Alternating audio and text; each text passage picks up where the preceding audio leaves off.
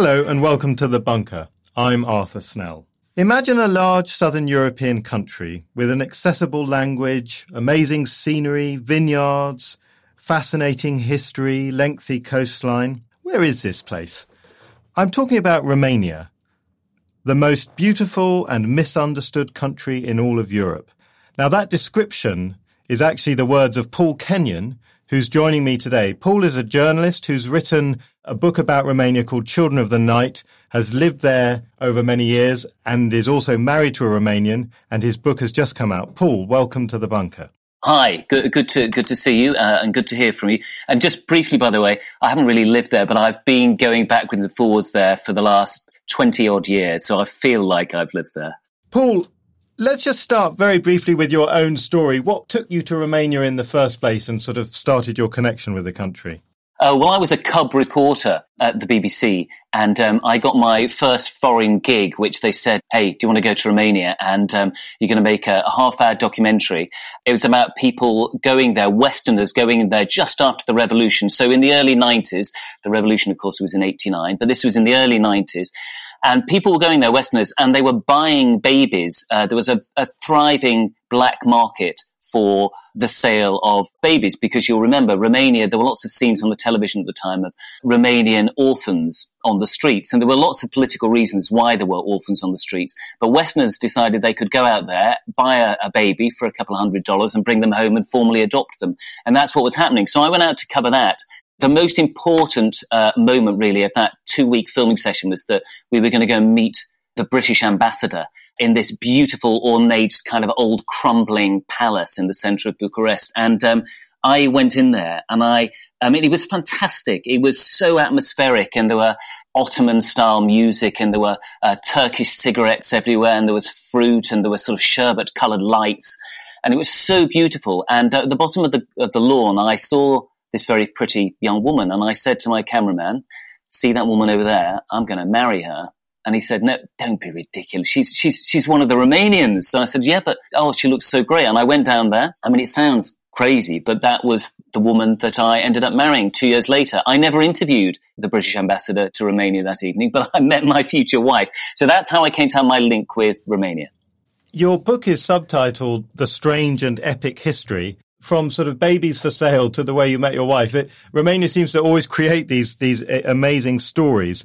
I suppose uh, if we're going to start the history of Romania, inevitably we have to talk about Dracula. So Dracula was a real person and a, a sort of medieval prince of Romania. Can you tell us a bit about him and his significance to this country? Yeah, it's funny, isn't it? We all associate Romania with um, either orphans or Dracula. When I say to people, you know, he, he did exist. He's in Romania. He's taken very seriously as a very respectable former prince of the country. He was called Vlad III Dracula.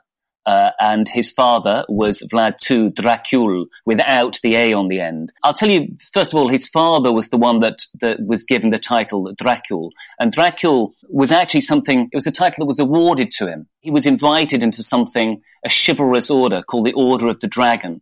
Uh, in the 1400s, and um, this was a very respectable position to be in. It was um, it meant that you were a great Christian crusader. Um, so it was a mark of respect to be called Dracul, a member of the Order of the Dragon. So when he died, he passed the title down to his son, and because the diminutive has an a on the end, it became Dracula. So Vlad III Dracula became the ruler of this is old Romania. Before it was called Romania, it was called Wallachia. So he was Prince of Wallachia and he was a brilliant military tactician. He was um, fantastically clever. He spoke several languages uh, fluently. Apart from the fact that he used to put timber stakes in people's behinds and uh, parade them outside his palace, he was a pretty good ruler, but he was of course, utterly ruthless. That was the man. And um, it was interesting, apart from the fact that he was a brilliant tactician, he was also very morally pure. He was a great Christian. He was, like I said, a crusader. He fought against the Ottomans. But there was a kind of almost darkly comical side. He was quite a sensitive guy. He was always worried about what uh, Wallachians were really thinking about their ruler. So he used to put on disguises and he used to go around villages and knock on doors and say, um, Hi, so um, I'm a stranger around here. What, what do you think about old Dracula? Is he is he ruling okay? And people would say, uh, yeah, you know, he's, he's, he's pretty good. And nobody would dare say anything because even then there was this kind of malevolent spirit about him, just in case it was one of Dracula's spies. And yeah, he used to go and knock on people's doors and also offer them marital advice. He used to turn up in disguise and say, I'm going to run the courtrooms for the day. If anybody's found guilty, they will take the wrath uh, which they deserve and they'll get very serious sentences. And it was Dracula all along. So all I'm saying is he was a man of, uh, of, of, many talents and uh, of many great anecdotes and stories, and he's seen as a hero in Romania today. And we're jumping around a little, but when Bram Stoker wrote his book, what was he drawing on uh, from that story to create that sort of supernatural gothic horror? Yeah, it's a really interesting question, that. Dracula, as in Vlad Dracula, the real Dracula, had really vanished off the scene. He wasn't written about much in the history books. He was just a very sort of a former great nationalist military leader. But it was um, Bram Stoker was leafing through a book about Wallachia and about superstition and folklore, and it was a phenomenally uh, superstitious place and still is. And he was reading about things like how they believed in the undead and how people in Transylvania and Wallachia which were two separate entities at the time, they were never quite sure that their relatives had definitely died in the graveyard. So sometimes they used to dig them up. And the rumor went round that the only way to deal with the undead in these territories was to um, put a stake through their heart. So this was happening at the end of the 1800s. And travelers and adventurers who went to Wallachia and Transylvania would say they'd seen this kind of thing. People pulling corpses out of the ground and putting stakes through their hearts and protecting themselves with garlic and all this kind of superstition. Bram Stoker read about this. He was intrigued and he wanted to write a kind of book about demons and about um, the devil and devilish practices. When he was reading about it, he looked in a, a history book about Wallachia and saw the word Dracula and thought, that has got to be the name of my lead character. It's just so, it's just so exotic and it's so devilish. So he adopted that name for his book. Coming into the 20th century, uh, Romania does the thing that seems to be a tradition in, in sort of early 20th century Europe is that they borrowed a prince from Germany to make him their king, and that was uh, yes. uh, Carol I. So he, he, he established the sort of the monarchy of Romania and he kind of shepherded the country through those difficult years at the start of World War One. Yeah, I mean, he was an all-round good egg. Actually, he was uh, very dutiful, quite, um, uh, and and even though he was obviously he was German-born, as you say, he learnt Romanian. He was very strongly representative of Romania at the end. But of course, the problem was uh, that as they approached the First World War, Romania, because of its position right in the centre of Europe, as you say, was always going to have to choose sides. This has always been its problem. It can try and remain neutral for as long as possible, but neutrality does tend to wind up your neighbors. So in the First World War, we have King Carol I, born in Germany, who um, really, he knew all his people wanted to be on the side of Britain. He knew that. But his problem was that if he declared against Germany in the First World War, what would happen? He'd be fighting against his own relatives, his own in-laws who were all there in Germany saying, are you kidding me? You're going to join the Brits. So he had this real difficulty. And what um, Carol did was he delayed and delayed and delayed and, and remain neutral. But as I say, you know, that thing about neutrality, Romania can never really remain neutral. Eventually, it's got so many foes on all its borders, it's going to have to call for one side or the other. And eventually it called and it called against Germany and it joined the Entente. So it joined Britain, France and Russia. At that point, there was a great difficulty. So in the First World War, the Germans come storming into Romania and they take most of the country. Most of Romania is occupied. But yeah, King Carol I, fascinating character, dour, slightly moody, difficult, but you know, good and loyal to Romania, unlike some of the people who followed in his wake. In contrast to Carol I, an upstanding, slightly Germanic figure, a later king, Carol II, turned out to be a much more complex character who struggled with the growing fascist movements in Romania, didn't he? When you speak to Romanians today about this, they know very, very little because actually, if you think about it, their history goes back to communism and they know, I'm afraid, very little from before that. But Romania was very nationalistic, very patriotic, and it grew a number of different fascist movements. And the most celebrated of those started off quite small. It was called the Legion of the Archangel Michael and um, it became, it turned into the Iron Guard, and it was led by a guy called Corneliu Codreanu, which you know most of us won't have heard of, but he at the time was a, a kind of rock star. He was a mystic, He looked a bit like Hugh Grant, rather oddly. Uh, my wife always says, don't say that. That makes him look far too good. But he was celebrated for his looks and his wisdom, even though he didn't say a lot. And he was this kind of folklorish character. So even though he was a, a fascist, he was celebrated because he was seen as the essence of Romania. He was so patriotic that he used to walk around all the time with a little sack of Romania's earth a little sack of soil around his neck and a kind of pendant. And all his followers used to do the same. And they used to say, this is the blood soaked earth of Romania. This is what all our ancestors have been through to try and protect our land. One little bit of blood soaked earth. And that thing, see, you go back to Dracula, the whole thing about the blood of Romanians being in the soil, this kind of back to nature stuff. So he set up the Legion of the Archangel Michael, which became the Iron Guard. And of course, there's lots of things that you would look at and say, God, I mean, it sounds quite alluring. And of course it was. He championed yoga. He got people to do yoga in the morning. They would all grow communal tomatoes and they would all rear cattle together. And it was all actually quite communal. The whole thing was quite communal, almost communist in that sense. But of course, the other side of it was the ferocious anti-Semitism. And he, on all his followers, believed that all Jews were communists and all communists were Jews, and they need to be expelled from the country. And they needed, I'm afraid, in the end, uh, if they weren't expelled from the country, they needed to be exterminated in any way possible. And the Iron Guard became phenomenally popular, as we know. And through the 1930s, you have Carol II, as we've mentioned, the son of the, the rather kind of upstanding first king of Romania, struggling really to sort of control or manage these fascist movements the other factor that seems important here is the fact that Romania had oil, which I think lots of people forget. So, of course, it was of great interest, particularly to Hitler, wasn't it?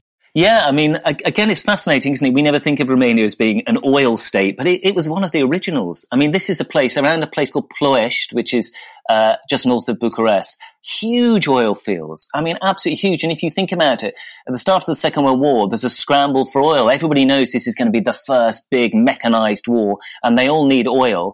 And Hitler's looking south and thinking, well, my main supplier, given that we don't have any, is Romania and all the other countries around are thinking, well, they're kind of our main supplier as well. So Rom- Romania is suddenly in this position where everybody wants it on side because everybody wants its oil. And in the end, there was very little choice. The Romania did side with Nazi Germany and Hitler did take most of their oil. So what was fueling uh, Hitler's march uh, and invasion on the Soviet Union was Romanian oil in huge quantities back on the home front, you had Ion Antonescu running a sort of fascist state, a kind of uh, a, a mini Nazi Germany, perhaps. So, what became of him, and what happened at the end of the Second World War? Yeah, Antonescu is fascinating, isn't he? Because Antonescu was this kind of very, as you say, very upright, very proper military genius who'd been a hero uh, in the First World War. He was anti-Semitic, but not in the same league as the other fascist organizations at the time. But he realized those currents of opinion in Romania were very strong and you couldn't ignore them.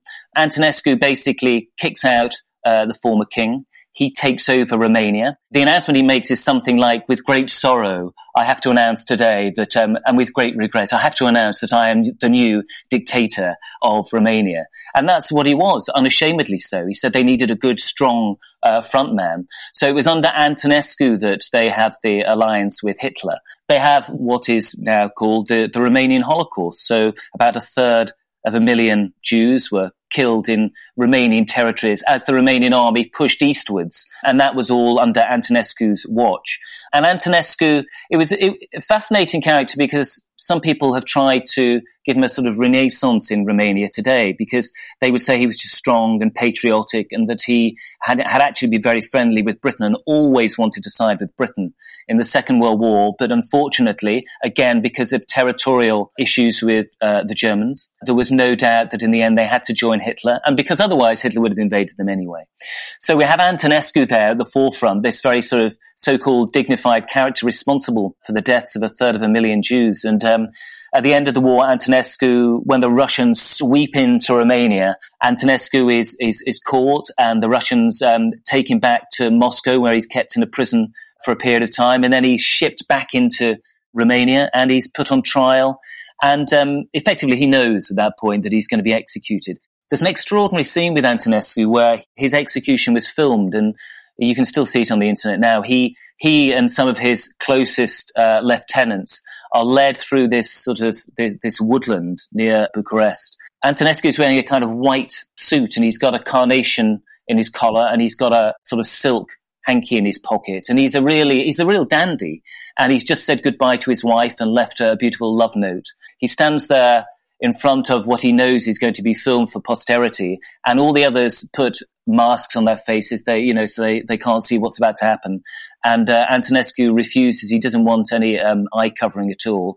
And just as they give the order to shoot, Antonescu, still believing himself the great patriot and the man who could have saved Romania, throws his hat in the air and cheers at the moment of being executed by a volley of bullets. He's, I mean, a fascinating character. And you can sort of understand why now there are Romanians who get very excited about him and say we need to rehabilitate this guy. But they do put to one side rather the fact that he was responsible for terrible atrocities all through the Second World War.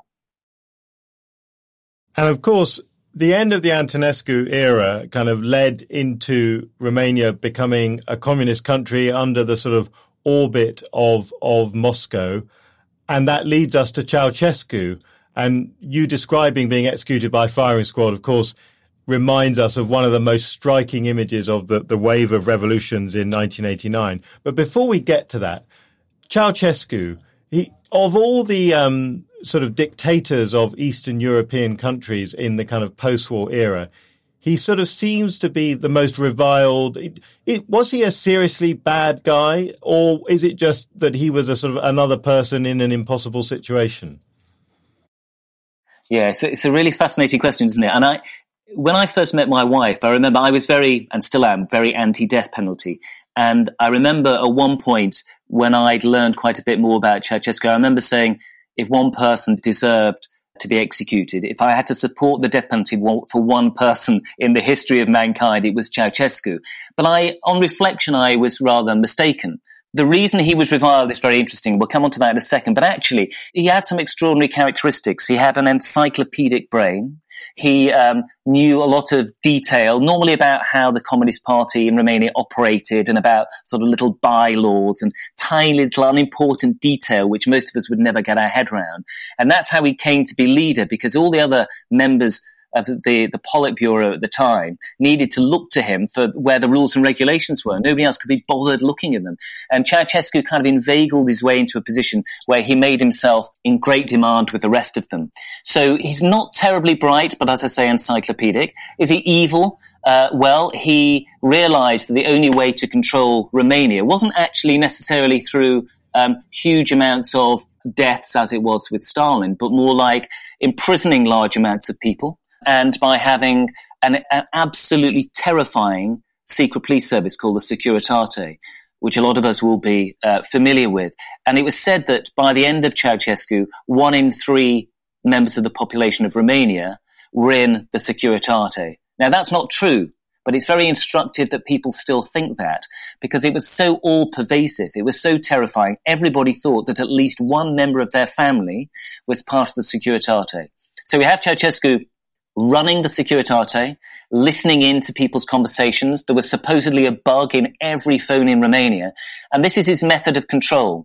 And he, really his main fault was complete arrogance, his inability to listen to any other opinions. His, he, he did begin to believe, as we say, his own propaganda.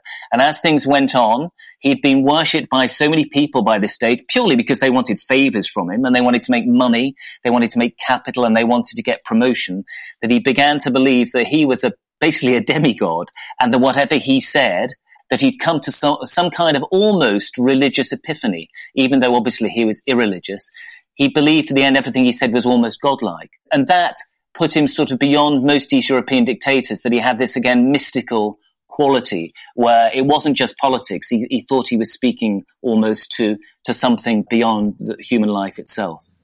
At the end in 1989, it was a, effectively a sort of violent uprising that brought them down. And, and as I, I remembered as a teenager, that the, the photo of, of their dead bodies just after they'd been shot by the firing squad is one of the most memorable images of that year of revolutions. What was it that sort of broke the camel's back? The thing that actually happened was that Everything else, as you remember, was hotting up all around East Europe. The wall had fallen in Berlin, and the mood music was very much that um, East European dictatorships were falling one by one. And Ceausescu made the ridiculous decision uh, that it wasn't going to affect him because he believed that his population loved him. He genuinely believed it, and so and the, there weren't protests in Romania. The, the country had been put down and made so docile by the Securitate that, there just wasn't any. So he felt that he could probably ride this out. Things began to unfold. Now, the, the, this is the controversy. The, there's a long debate in Romania about whether it was an actual revolution or whether it was a coup d'etat. And we all think, so what? Who cares? What's the difference? Well, of course, a revolution would be a popular uprising where everybody came together spontaneously at this great speech he was about to make. And a coup d'etat was something that was there in the background by a small group of individuals who then took over the country, got the people behind them, and basically continued the communist legacy for many years to come. And it was that. It was, it was a coup d'etat. And so what actually happened was that Ceausescu called, he decided that he ought to, just because he was a little bit frightened that uh, one of the revolutions might just spill into his own country, said, look, I'm going to have this huge outdoor meeting. Let's get everybody down into the center of town. I will give them a great rousing speech. I'll show them how brilliantly popular I am. So he gets the huge crowds out there and I think it was the 22nd of December, 1989. The Securitate officers are all standing at the front leading the applause as normal. There are banners, there's snow in the air, there's smoke everywhere from fires and things. It's a really atmospheric scene. And Ceausescu is standing there wearing his kind of a long duffel coat with his um, wife standing next to him what you've got to know about this is it's so mad that they had an introducer who basically comes on board and says, ladies and gentlemen, like a boxing sort of introducer, he says, ladies and gentlemen, I bring to you today Ceausescu, your greatest leader, the leader of the Communist Party, the man who did X, Y, and Z. He is Mr. Ceausescu. And they do, and there's very, very, very a, quiet cheer, almost a groan, but the Securitate at the front all start clapping with great ferocity. And uh, Ceausescu manages to stumble out a couple of sentences, and then there's a, a commotion at the back of the crowd. So there are a couple of gunshots fired, there are shouts, people start, and it's the first time he's ever seen a protest. It's the first time Ceausescu has ever known anybody in his face shout down with Ceausescu. And, you, and it became one of the great images of those series of revolutions in 89 because you see his face just freezes with his mouth open, goldfishing, and just standing there. And he's halfway through a sentence which he never finishes. And at that point, when he realizes that things are going against him, one of his aides runs up to him and says something in his ear. Ceausescu is dragged off uh, from the palace where he was speaking from the old Communist Party headquarters and um, put into a helicopter and flown to what they think is safety. And the whole escapade of Ceausescu being sort of smuggled out of Bucharest in a helicopter and flown out into the countryside is quite extraordinary because in the end, the helicopter is obviously going to have to land. He believes that he's going to land and be swept up by great supporters in a, in a provincial town. And he's not. He's, he's swept up and arrested and taken into a makeshift tribunal where he and his wife Elena are put on trial. And as you say, there's this extraordinary scene where, you know, they're sitting there in, in, the courtroom is a children's classroom in a military base. So they're sitting in this kind of farcical situation where they're behind children's desks with an old heater in the corner and people standing around in jeans and t-shirts. And it all looks very, very grim.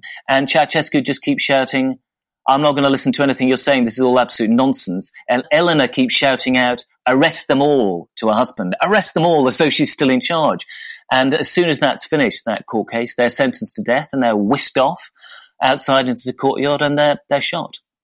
And then we have Romania's history since the end of the Ceausescu era, which has continued to be turbulent, complicated, full of very, very sort of labyrinthine politics. On some levels, Romania has been very successful. It's it's joined the EU, it's joined NATO, and of course, you know, its economy has grown, but it is often said that it's the most corrupt country in Europe. It, it has a lot of internal challenges that, that continue. So at risk of asking an impossible question, why is it so difficult for Romania to sort of shake off these strange and epic ways that it, that have sort of been with it throughout its history? That is a, a, really difficult question, but let me try and approach it like this. I think that um, the image that we have of Romania, sadly and incorrectly, is of this very sort of poor and struggling nation, whereas as you'll know now from this interview, in the 20s and 30s, it was this sort of very celebrated, beautiful fin de siècle kind of atmosphere of, of soirees and cocktail parties. And it was a very sophisticated place for the arts and for culture and for opera and for music. It was extraordinary. So where did all that go? Well, it was snubbed out with communism. It's come out of communist times, gone into the European Union and is a very upstanding member of the European Union. The younger generation in Romania, those who are younger than 40 and don't remember communism, you know, it's so thriving in, in the arts and culture and brilliant opera and musicals and things. And I think this, the future of Romania looks very, very positive. Paul, that feels like a, a, really good place, that sort of positive note for the future, a really good place to stop. Uh, there is so much more we could talk about, but then the listeners, they should just read your book, Children of the Night, The Strange and Epic Story of Modern Romania, published by Head of Zeus. Available, I am sure, in good and even bad bookshops. Uh, Paul, thank you so much for joining us and sharing with us your knowledge of this fascinating country. Thank you. It was good to do. Thanks for listening. We have a new Bunker Daily out every Monday to Saturday with our main panel show on Tuesdays and a break for our sibling cast, Oh God, What Now, on Fridays. Do follow us on Spotify, Apple Podcasts, or your favourite app so you never miss an episode. Remember, you can back the bunker on Patreon. Just search Patreon Bunker Podcast and you can get the podcast early and advert free, get our splendid merchandise and access to our live Zooms. Join us next time for another Bunker Daily.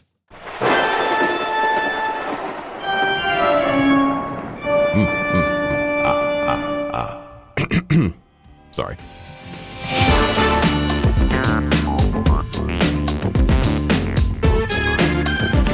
The Bunker Daily was presented by Arthur Snell. The producer was Andrew Harrison.